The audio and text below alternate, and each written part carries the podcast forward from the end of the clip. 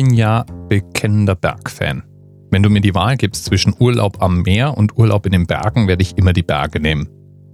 Was aber tatsächlich noch nie zu meinen Lebensträumen gehört hat, war den Mount Everest zu besteigen. So schön wie das Himalaya sicherlich ist und so herausfordernd wie der Mount Everest da steht, ich muss nicht überall rauf.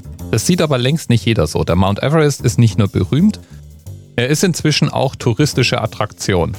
Hunderte von Menschen versuchen jedes Jahr an seinen Gipfel zu kommen. Und längst nicht jeder kommt da oben an. Oft muss wegen Wetter oder wegen dann doch schlechterer Kondition als angenommen vorher aufgegeben werden. Jedenfalls, anders als bei anderen 8000ern, gibt es für den Mount Everest wegen des Andrangs genaue Vorschriften, wer darauf darf und wer nicht. Man darf zum Beispiel nicht alleine auf dem Mount Everest. Es muss ein ortskundiger Sherpa dabei sein. Und ein Mindestalter gibt es auch. 16 Jahre muss man sein, um diesen höchsten aller Berge zu erklimmen. Als im Mai 2017 ein 85-Jähriger am Berg verstarb, gab es außerdem eine Diskussion, ob es auch ein Höchstalter geben sollte. Diskutiert wurde damals das Alter von 76 Jahren. Verschärft wurden die Regeln aber trotzdem.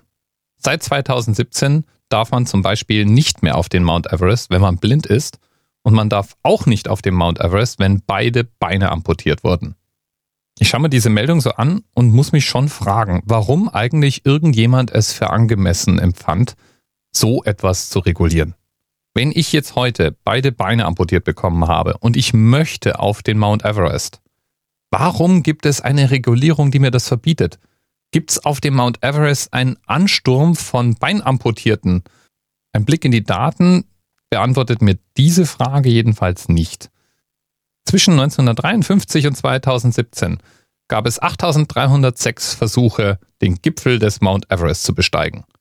29 davon hatten gesundheitliche Einschränkungen dabei.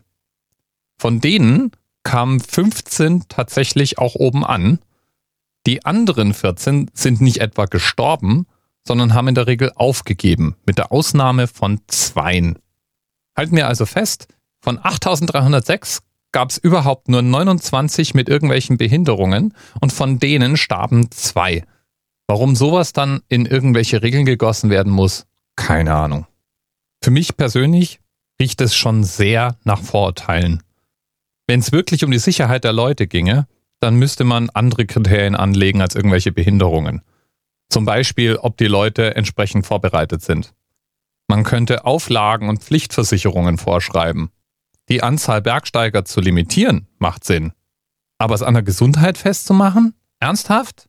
Wo zieht man da die rote Linie? Dürfen Menschen mit Krebs noch rauf, aber Menschen, die blind sind, nicht? Das ist doch das Problem von dem, der darauf möchte und das Team, das ihm hilft dabei, auf diesen Gipfel zu kommen. Aber ganz egal, was ich jetzt davon denke, Nepal hat diese Regeln nun mal erlassen. Die Frage ist auch, wie viele blinde oder zweifach amputierte Menschen bewerben sich denn um die Möglichkeit, auf den Mount Everest zu steigen? Und für die, für die gibt's ja sicherlich auch noch andere Achttausender, die solche Einschränkungen nicht haben. Es ist ja auch wirklich gar nicht mehr so spektakulär originell, wenn man wie im Jahr 2017 einer von 648 Menschen ist, die diesen Gipfel erklommen haben. Bis bald. TMRS 10, 9, 8. The experience of 47 individual medical officers. Was hier über die Geheimzahl der Illuminaten steht. Und die 23. Und die 5. Wieso die 5? Die 5 ist die Quersumme von der 23.